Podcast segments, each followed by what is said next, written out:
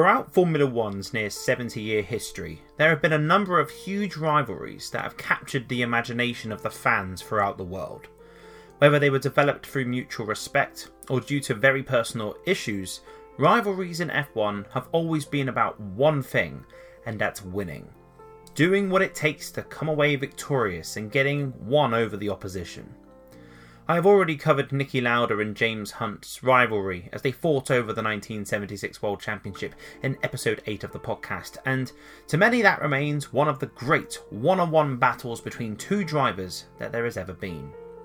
That battle certainly warranted its own episode of F1 Everything. But Lauda versus Hunt was very much a one year thing, and whilst it was an incredible year, sometimes driver feuds last for years and they tend to be the ones that people talk about the most. Most recently, Mercedes teammates Lewis Hamilton and Nico Rosberg went from friends to foes over their pursuit for the World Championship.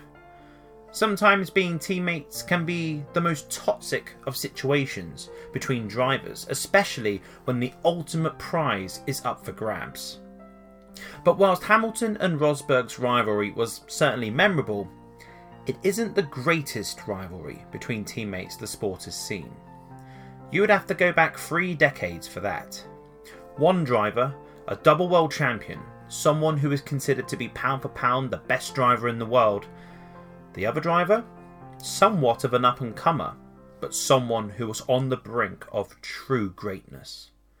These two elements combined created a rivalry that was truly explosive but one that people will still talk about and debate 30 years later.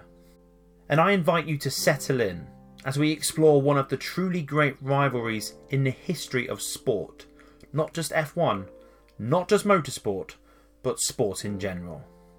I'm Rob Manifield, and welcome to F1 Everything, episode 12 Senna versus Prost.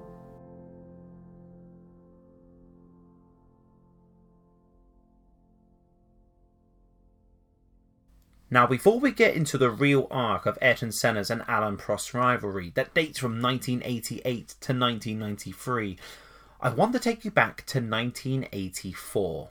You see, before the two became teammates, they would actually race each other for four seasons, though the circumstances were very different.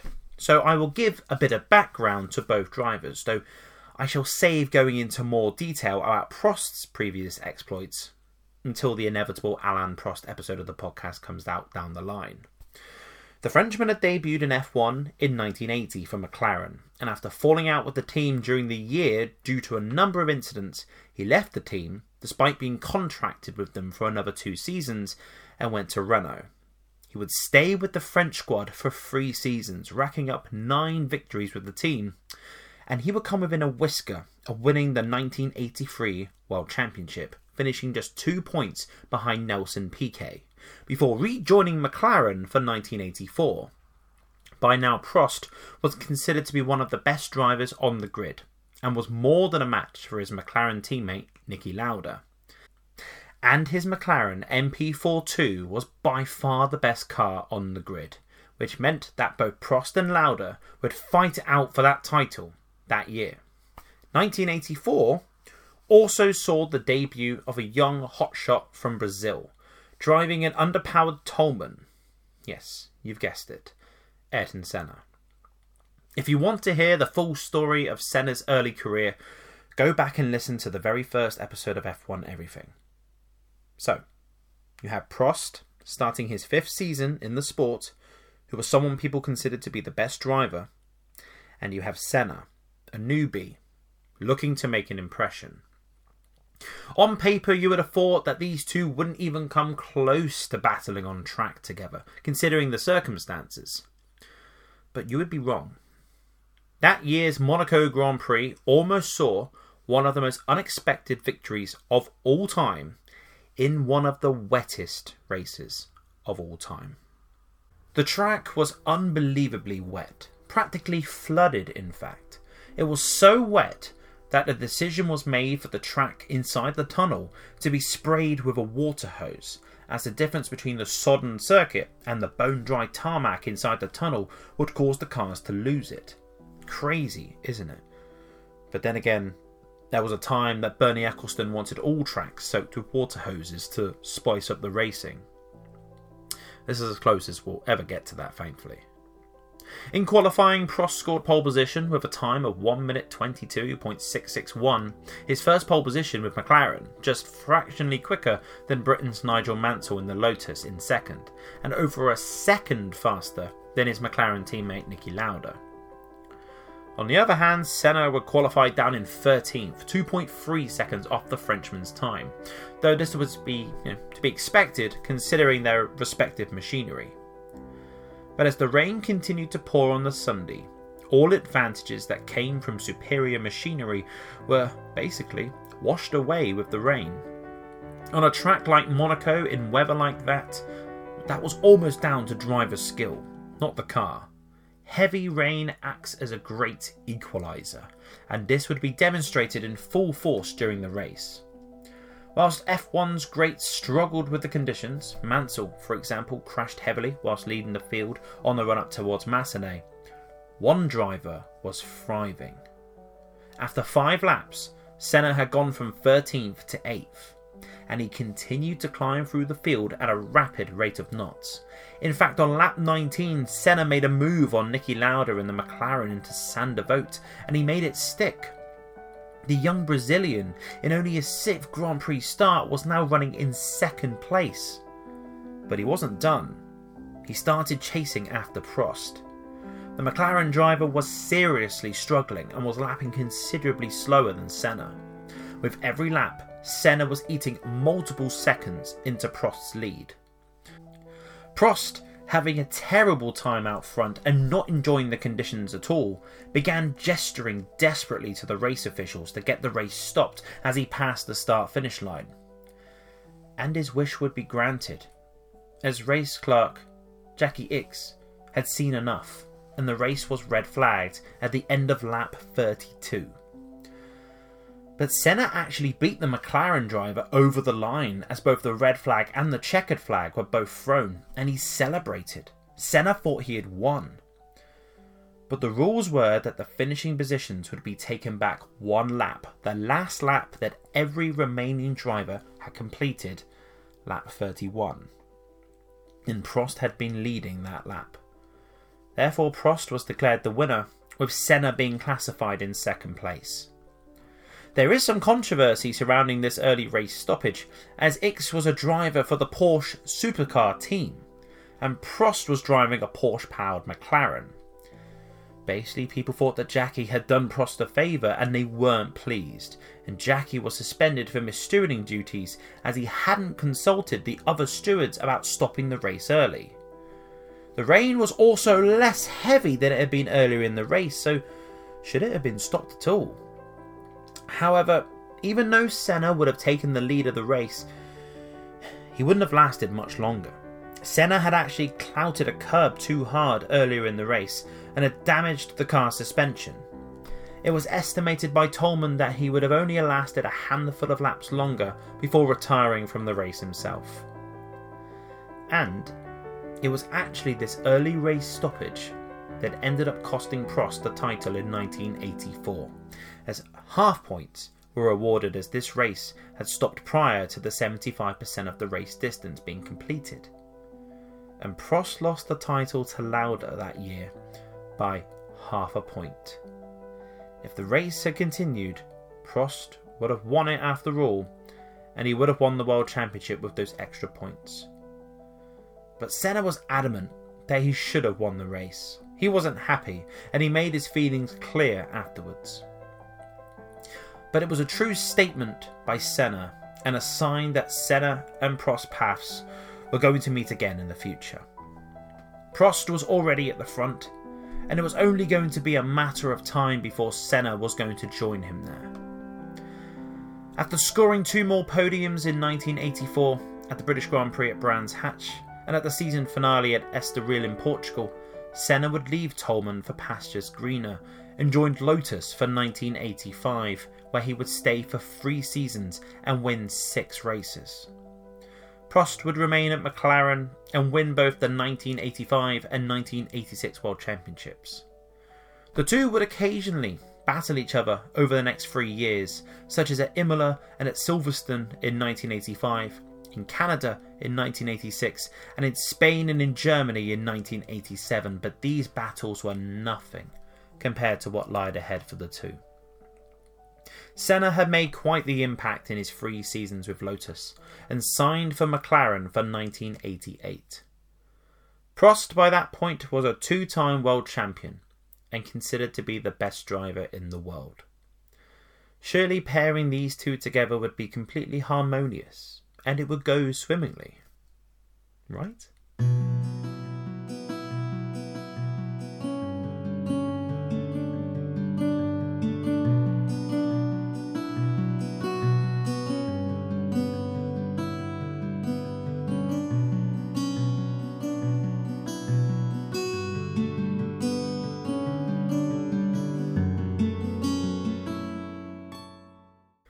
1988 would prove to be a huge year for McLaren.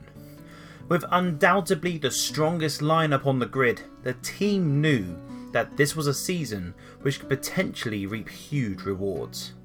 They had two of the best drivers in the world under their payroll, who were heading into the championship with two very different points to prove.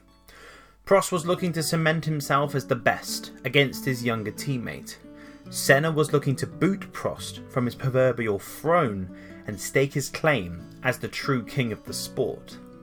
But of course, both men would need a good car to take to fight to Williams, who had won the 1987 World Championship with Nelson Piquet. Thankfully, McLaren delivered. They created the MP4/4. To non F1 fans, that is just a collection of letters, numbers, and a symbol. To F1 fans, that name induces shivers down the spine. The McLaren MP4/4 from 1988 is quite possibly the greatest racing car of all time. Not just Formula One, but of all of motorsport. In a 16 race season, the McLaren MP4/4 was driven to victory 15 times. It still holds the record as the most dominant single season car of all time, with a winning percentage of 93.8%. Only one car has come close, and that is the 2016 Mercedes, which won 19 out of 21 races and had a winning percentage of 90.5%. The fact that even the mighty Mercedes of the modern era hasn't been able to beat this now 30 year record is quite something, considering how dominant they've been since the beginning of the hybrid era. The MP4/4 is a remarkable piece of engineering and it was miles ahead of anything that had come before it. And Senna and Prost set to work straight away. They looked good in pre season testing, and everyone was concerned that there could very well be a complete hiding lying ahead for them all from the team from Woking. Things looked a little encouraging for the rest of the field after the opening round in Brazil, with Gerhard Berger finishing second in the Ferrari, and people began to wonder whether the Italian team might be able to take the fight to McLaren after all. Berger, however, downplayed their chances, and after the second round in San Marino, you could see why. The McLarens fully arrived at Imola. The McLarens locked out the front row, and Senna, who secured pole position, was three seconds faster than third placed Piquet in the Lotus. Prost would end up around eight tenths of a second off of Senna's time, but quite frankly, it was a massacre by the McLaren team. Senna, who had been disqualified from the Brazilian Grand Prix after he was forced into the spare car at the start of the race due to technical issues, therefore gifting Prost an unchallenged 9 points in the championship, had no such problems in San Marino. He secured pole position and his first victory for McLaren. Prost would follow home in second place, just over two seconds behind his teammate, and the pair were the only two drivers to finish on the lead lap. They lapped everybody. Monaco was next. And qualifying in Monaco is undoubtedly the most important part of the Monaco Grand Prix weekend, as it plays a gigantic factor into the race, since overtaking around the narrow streets of Monte Carlo is extremely difficult. So both Senna and Prost knew that pole position was going to be critical, and both knew that they had the car underneath them to get the job done.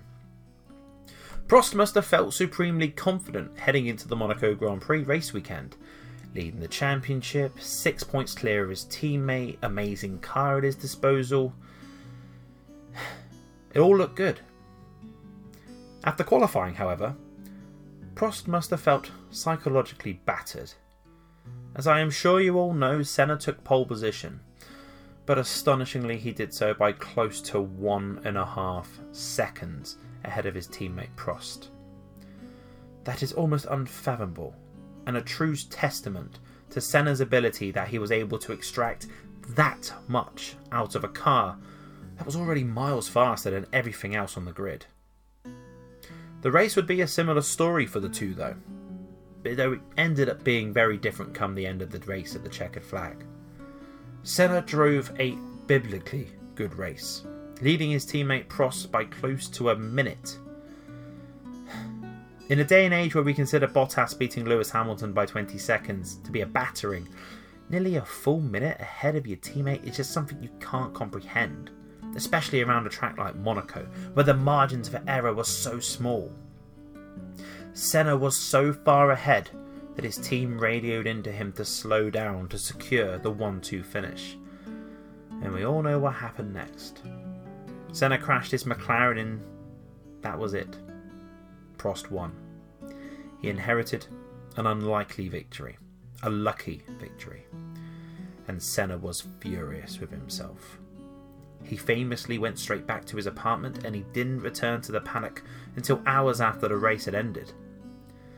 After dominating the whole race weekend, after absolutely destroying his teammate from the moment the cars hit the track on the Thursday morning, he and he alone had thrown it all away. Senna rarely made mistakes, but none hit home as hard as this did. Prost was lucky to win that race and celebrated like he, as you would, full of joy and spraying the champagne on the rostrum. But let's be honest, Prost didn't win that race, Senna lost it. And deep down, both drivers knew that as well. After three rounds, Prost had 25 points to Senna's 9, and after Prost took a third win from four starts at Mexico the next time out, things looked like they were firmly in hand for the Frenchman. But Senna would begin a huge comeback, winning six of the next seven races. The only race that Prost won in between was his home race at Paul Ricard in France. Both drivers drove the wheels off of their cars throughout that race and while Senna was trying to lap back markers, including a less than helpful Nelson Piquet, Prost seized his chance and snuck down the inside of Senna, heading into the long, double apexed, double droite de Beausset.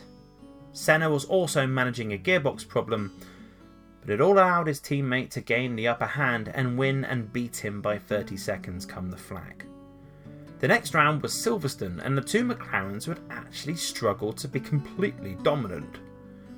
They were actually outqualified by the two Ferraris of Berger and Alboreto.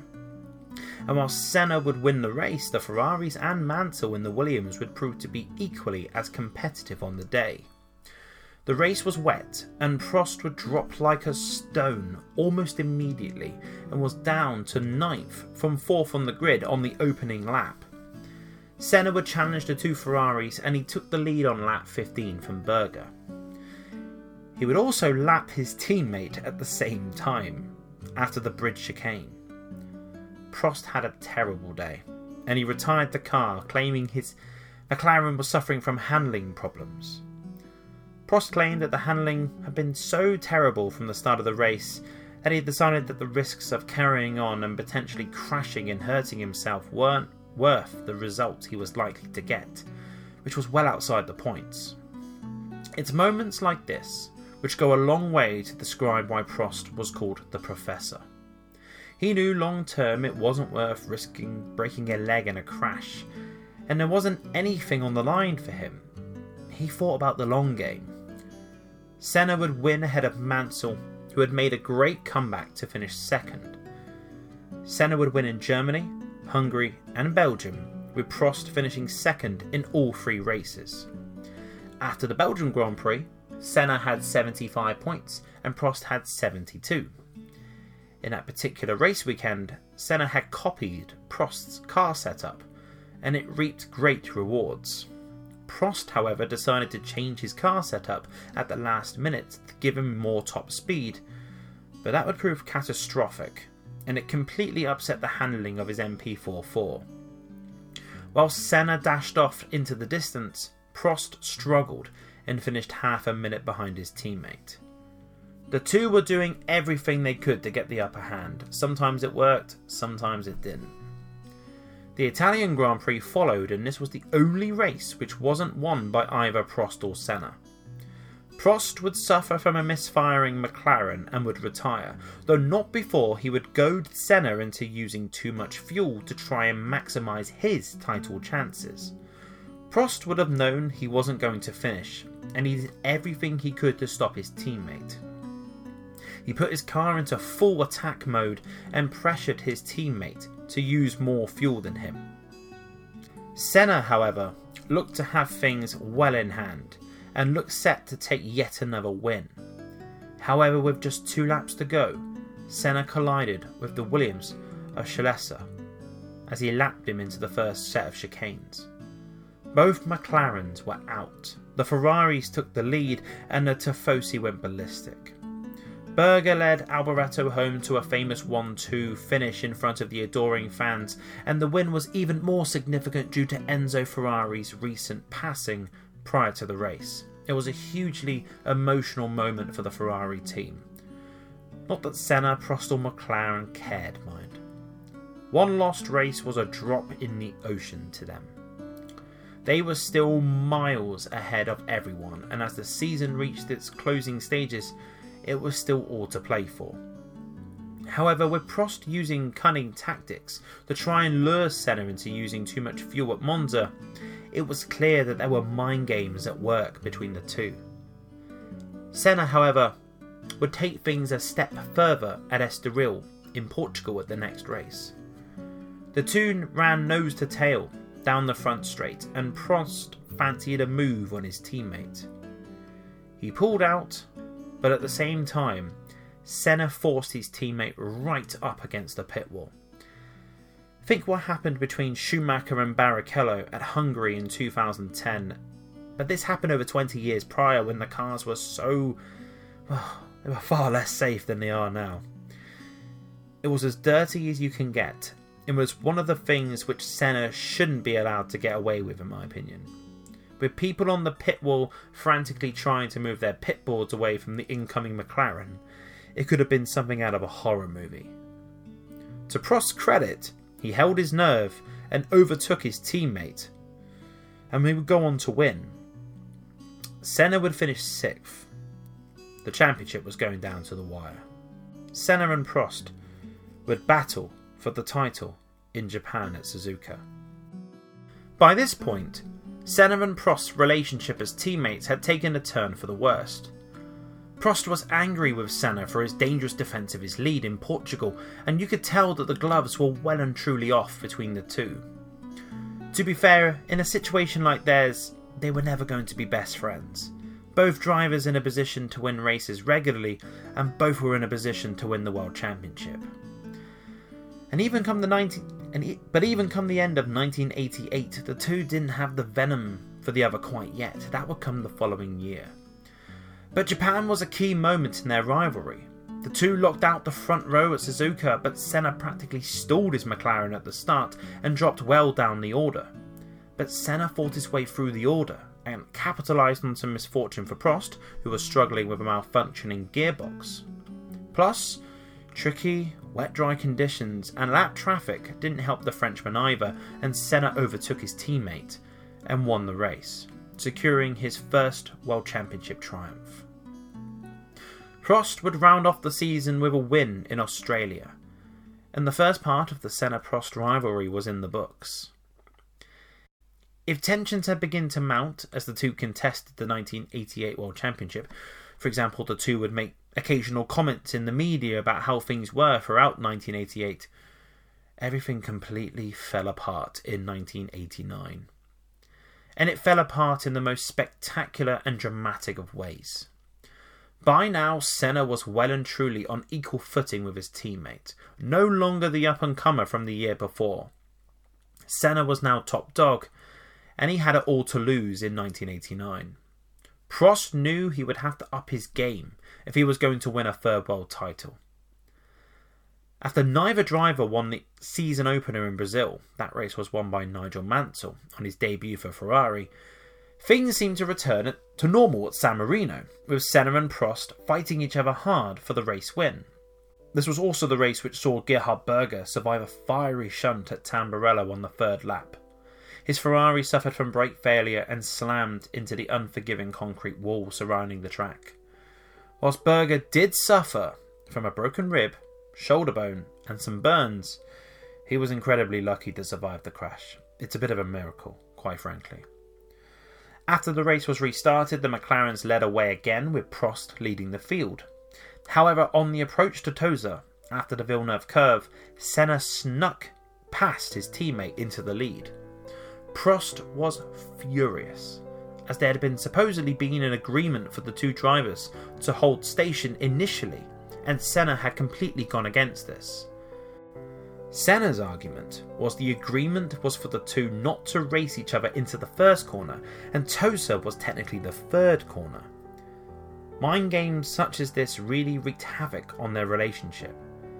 And Prost has since said that their fallout between the two started with this, and the two would bicker and fight each other flat out all season long.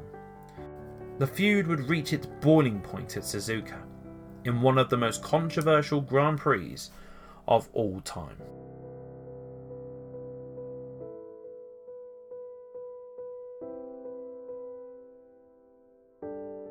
Heading into the 1989 Japanese Grand Prix, the ball was very much in Prost's court.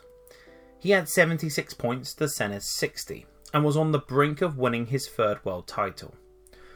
Throughout the season, Prost had been far more consistent than Senna, scoring points at all but one race, the Canadian Grand Prix, in which he had retired. Senna, meanwhile, had won six Grand Prix prior to Japan, two more than his teammate, but he had also retired from five races and had finished outside the points twice more. Senna was either winning or not scoring, and across a championship season where every point matters, Prost looked more complete out of the two, hence his sizable points advantage heading into the penultimate race in Japan. By this point, the two really didn't like each other. In fact, they outright hated each other. Prost had claimed that McLaren were favouring his teammate, and one example of this was the fact that McLaren gave Prost up to four mechanics at the Italian Grand Prix weekend, and the team had appointed Senna with around 20 and Prost slammed his team in the press for this, though he was forced to publicly apologise for this comment, but the seed had been planted. As well as this, Prost was certain that Honda, who were McLaren's engine supplier, were favouring Senna, and the Frenchman had had enough. Plus, the general vibe in the team was that Senna was the future of McLaren and Prost wasn't. It sounds similar to the situation between Red Bull, Daniel Ricciardo, and Max Verstappen in 2018, though this was on a much bigger scale. By Japan, Prost had already announced that he was leaving McLaren for Ferrari for 1990. Senna was very much McLaren's future, and Prost wanted no part of it. He wanted to be on level terms with the Brazilian, and he believed he wasn't going to get that at McLaren. Senna took pole position for the Japanese Grand Prix, with Prost alongside him. And as the two lined up on the grid at Suzuka, with the title on the line, nobody knew that things were about to explode so spectacularly in front of the entire world. Prost jumped his teammate off the line and he led Senna all race long. The Brazilian stuck to Prost's gearbox like glue, and the two would continue that way all afternoon long. Neither driver gave an inch. Senna had been eyeing up a move into the final chicane for several laps, and he knew he had to go for it, as he was uh, going to be his only chance of beating his teammate to keep his title hopes alive. On lap 46, with time and laps running out, Senna made his move from far back. Senna braked later, slid his McLaren up the inside of Prost's McLaren, and from the TV footage it looked like the move was done. But Prost, knowing he was champion if Senna didn't score, violently closed the door as the two approached the corner. The two made contact and came to a halt. Prost was out on the spot having stalled his McLaren, and it looked like Senna was out of the race too. Murray Walker announced excitedly that Prost was the 1989 world champion. But Senna wasn't finished. With help from some marshals, he bump started his McLaren and rejoined the circuit through the escape road and carried on. Prost watched his biggest rival speed away and quickly made a dash for the steward's office to argue his case. Essentially, Prost was happy to win his third title off track rather than on it. Senna would pit to replace his damaged front wing and he'd end up winning the race. However, as we all know, this win wouldn't stand for very long. An uncharacteristically long wait for the traditional podium ceremony ensued, and people knew that politics were fully at play. And they were about to decide the outcome of the entire season. And it was quickly announced that Senna had been disqualified from the Japanese Grand Prix, meaning that his teammate Prost was officially the 1989 Formula One World Champion. The disqualification wasn't because of the incident itself, but because Senna had used an escape road to rejoin the circuit. Basically, the steward said that Senna hadn't completed the full race distance because of this and had gained an advantage by cutting the chicane. And this was enough in their mind to disqualify him and gift Prost the title. McLaren appealed, but it was refused, and Senna was given a $100,000 fine and a six month suspended ban. As you would imagine, Senna was distraught. Prost, however, seemed nonplussed that he had won his third World Championship in as controversial a way as you can imagine. And for my opinion only, Prost should have been disqualified as well. I personally think Prost deliberately drove into Senna. He knew Senna had enough momentum to make the move stick, and he took the corner way too early. There was only one destination Prost had on his mind as he attempted to turn into the final chicane, and it certainly wasn't the corner. He was aiming for Senna's car. And people tend to forget that Prost did this. It's one of those forgotten facts, if you will, and people give Senna a hard time for his actions a year later to this day, yet no one, no one mentions the fact that Prost deliberately drove into Senna, knowing a DNF for his teammate would win him the title. I think it's ridiculous. Prost argued his case, claiming he would never do such a thing, and perhaps he didn't mean to. Maybe he never intended to drive straight into his teammate. But go and find the footage of the accident online and make up your own minds. It doesn't look good for the Frenchman. But I guess it's neither here nor there. It was all over. Prost had wrapped up his third world title in the most controversial way possible, and left his once beloved McLaren team for Ferrari. Things, however, would slowly turn sour for the Frenchman over the coming two seasons, and Senna would truly ascend to the top of Formula One. But the two would have perhaps the most explosive, on track altercation in history along the way.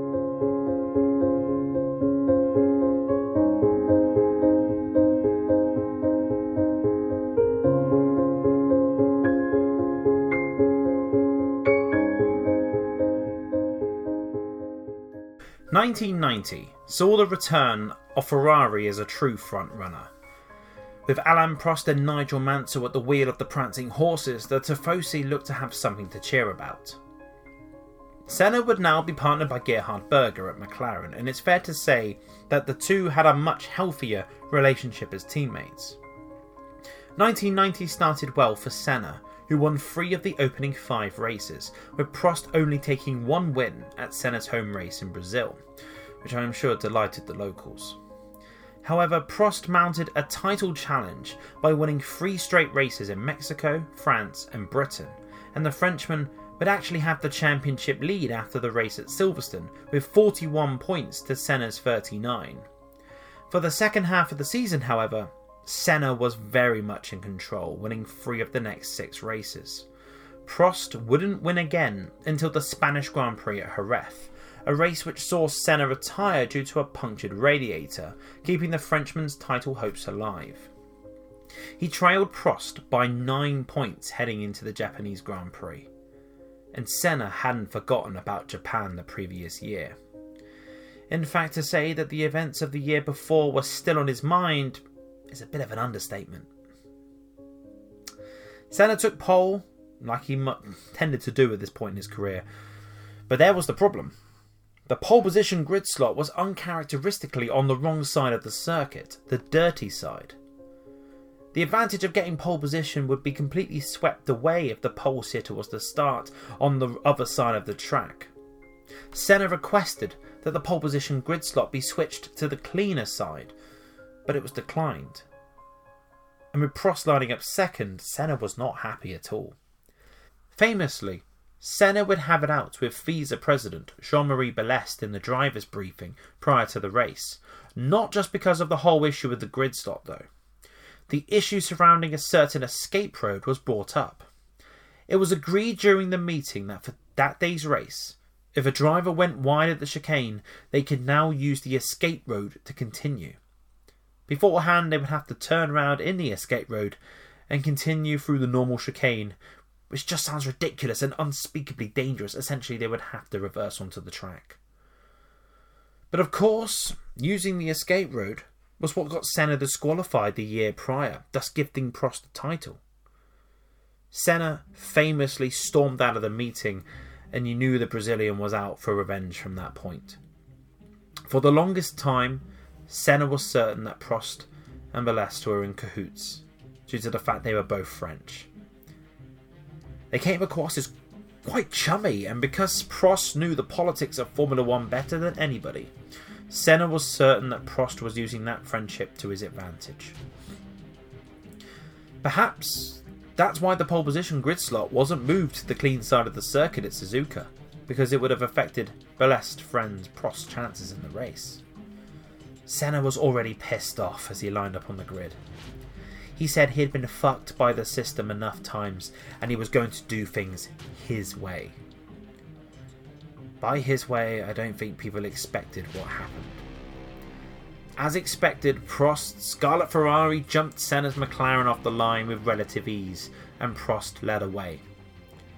As they approached the first corner, Senna tucked out from behind Prost, went for the inside line, and as the gap continued to shrink, Senna didn't back out. Then the Brazilian sent his McLaren into the side of Prost's Ferrari, sending him violently into the gravel trap. Senna carried on into the tyre barriers and both cars came to a screeching halt. Within 20 seconds, both Senna and Prost were out of the race, and much like Prost had the year before, Senna had won the 1990 World Championship following a collision with the other. Both drivers climbed out of their respective wrecks and they made their way back to the paddock, both men keeping their distance from the other. Senna shyly accepted the plaudits, since he was now a two time world champion, whilst Prost had to hold in the urge to punch him in the face, which would have been completely understandable.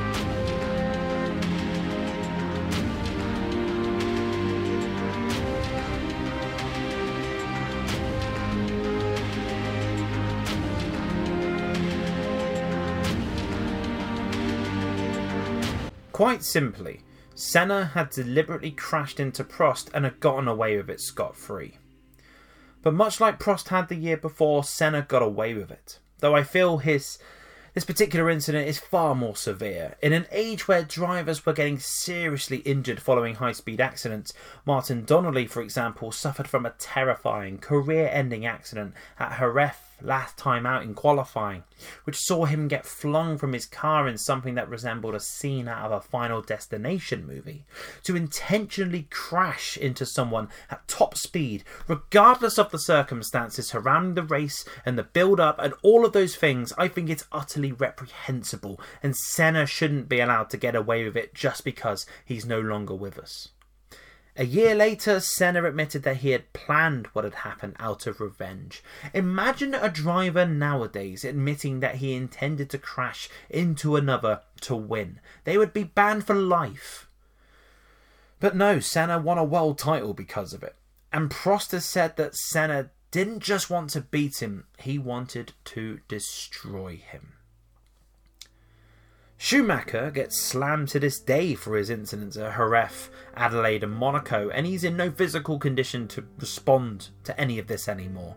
But it still happens. I've always felt that Senna receives a free pass for this particular incident, but he gets away with it. But in many ways, the two were now even.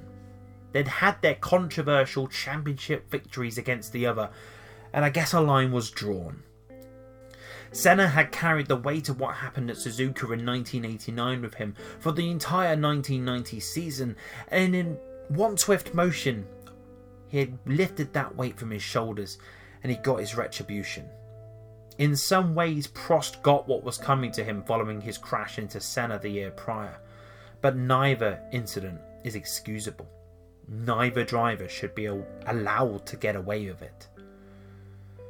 But in many ways, these two incidents define Senna and Prost's rivalry. When you think of the two doing battle, you don't think of the awkward off track media interviews the two were involved in, or the spats, or the contract negotiations, or anything like that over the next few years. You think of Suzuka in 1989 and in 1990. Both drivers driven to the absolute limit, both physically and mentally both drivers redefining what was acceptable racing standards for better and for worse. And the drama that these two incidents created for the television audience around the world was absolutely massive, and Senna and Prost was big business for Formula One. In many ways, it was the rivalry that took the sport to the next level. People were talking about their exploits throughout the championship battles, and Formula One became unmissable television. And despite some fans taking things too far in Brazil, especially, as some actually, you know, would target Prost with serious hate, and down the line he would even require a police escort when arriving and leaving the Interlagos circuit for Senna's home race. But all the great sports have unforgettable, passion fueled rivalries. Baseball has the Yankees versus the Red Sox. Football or soccer has Barcelona and Real Madrid. Boxing had Ali and Frazier. Formula One had Senna versus Prost.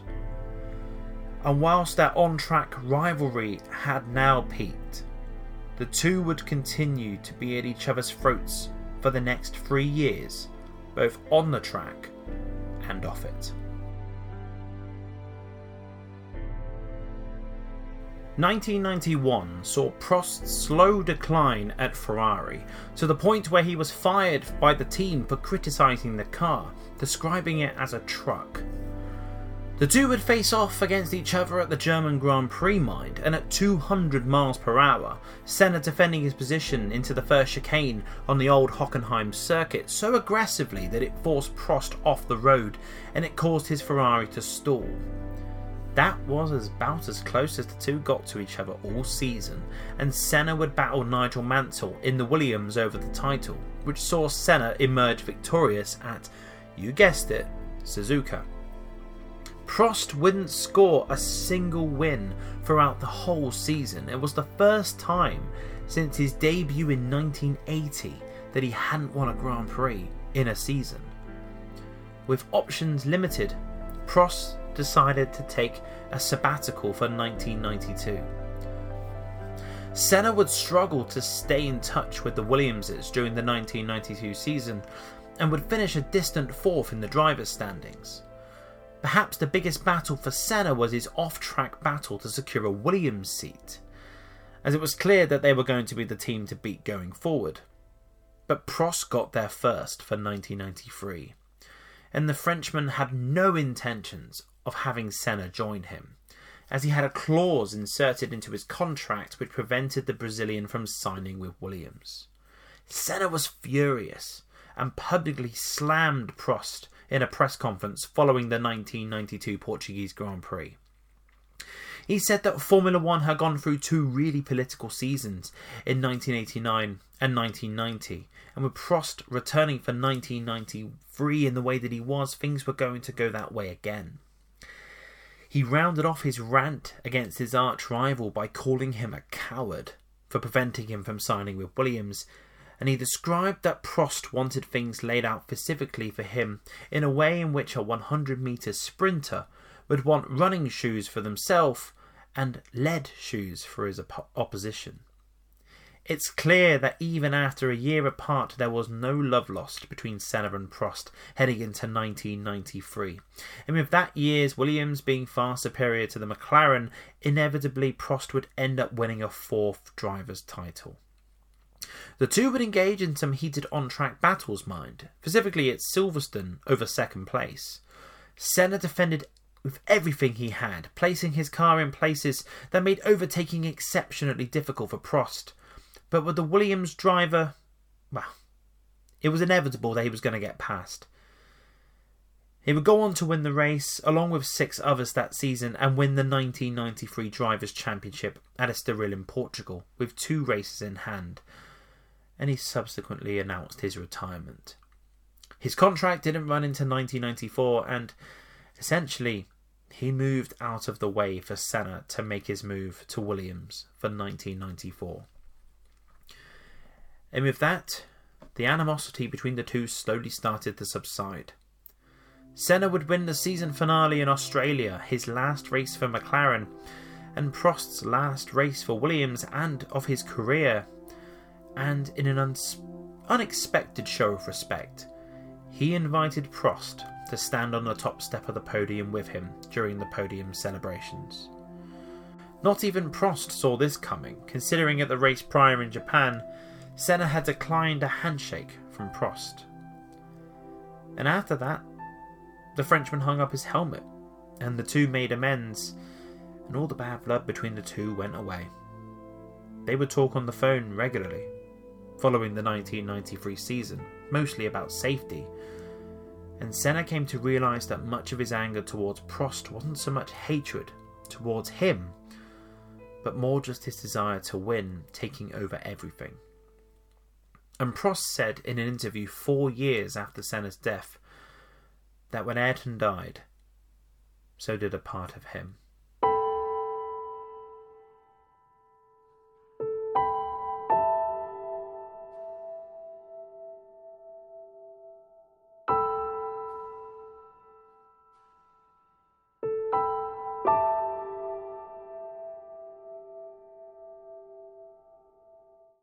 It's funny how the two came full circle by the time they stood on the rostrum at Adelaide at the end of 1993.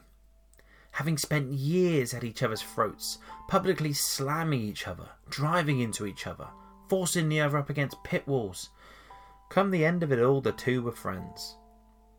The respect that had once existed when the, the two initially raced at McLaren, which was lost so dramatically and so publicly during the coming years, had returned.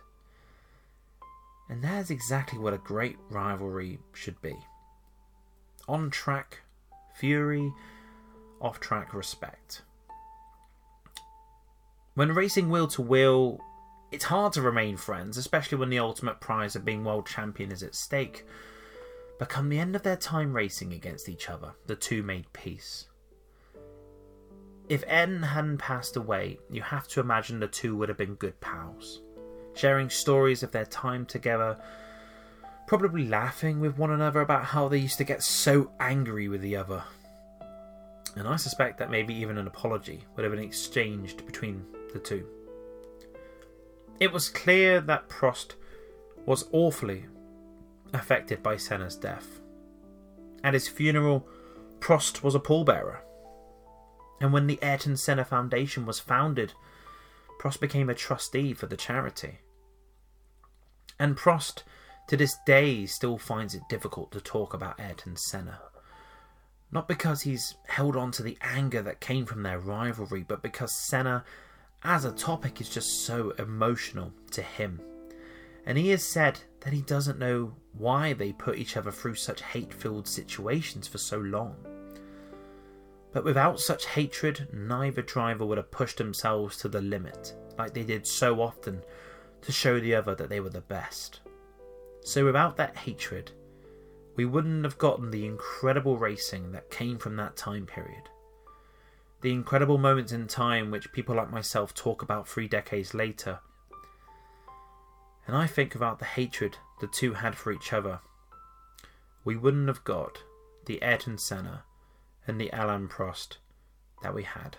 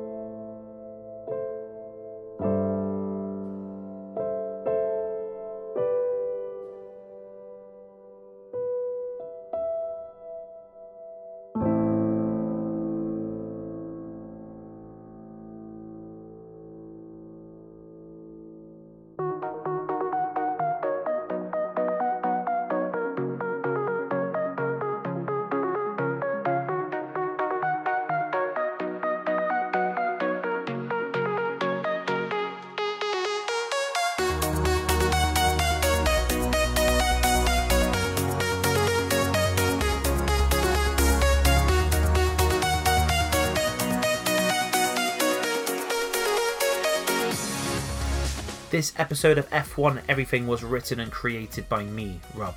Thank you very much for listening to this episode of the podcast. Be sure to subscribe to F1 Everything on Apple Podcasts, Spotify, or SoundCloud, or whatever podcast app you use, and leave a rating and a review. Also, be sure to follow the show on social media Facebook, Twitter, and Instagram. Just search for F1 Everything on all three. And be sure to check out my other Formula One podcast, the Michael Schumacher podcast. Again, available on all the usual podcast apps and on social media. Just search for the Michael Schumacher podcast. The next episode of F1 Everything, episode 13, is going to be based on the events of that fateful weekend at Imola in 1994, and that episode will be released in time to commemorate the 25th anniversary of the event, so please do stick around for that. I suspect it's going to be quite emotional. Once again, thank you for listening. I'm Rob Manifield, and I'll see you around the next corner.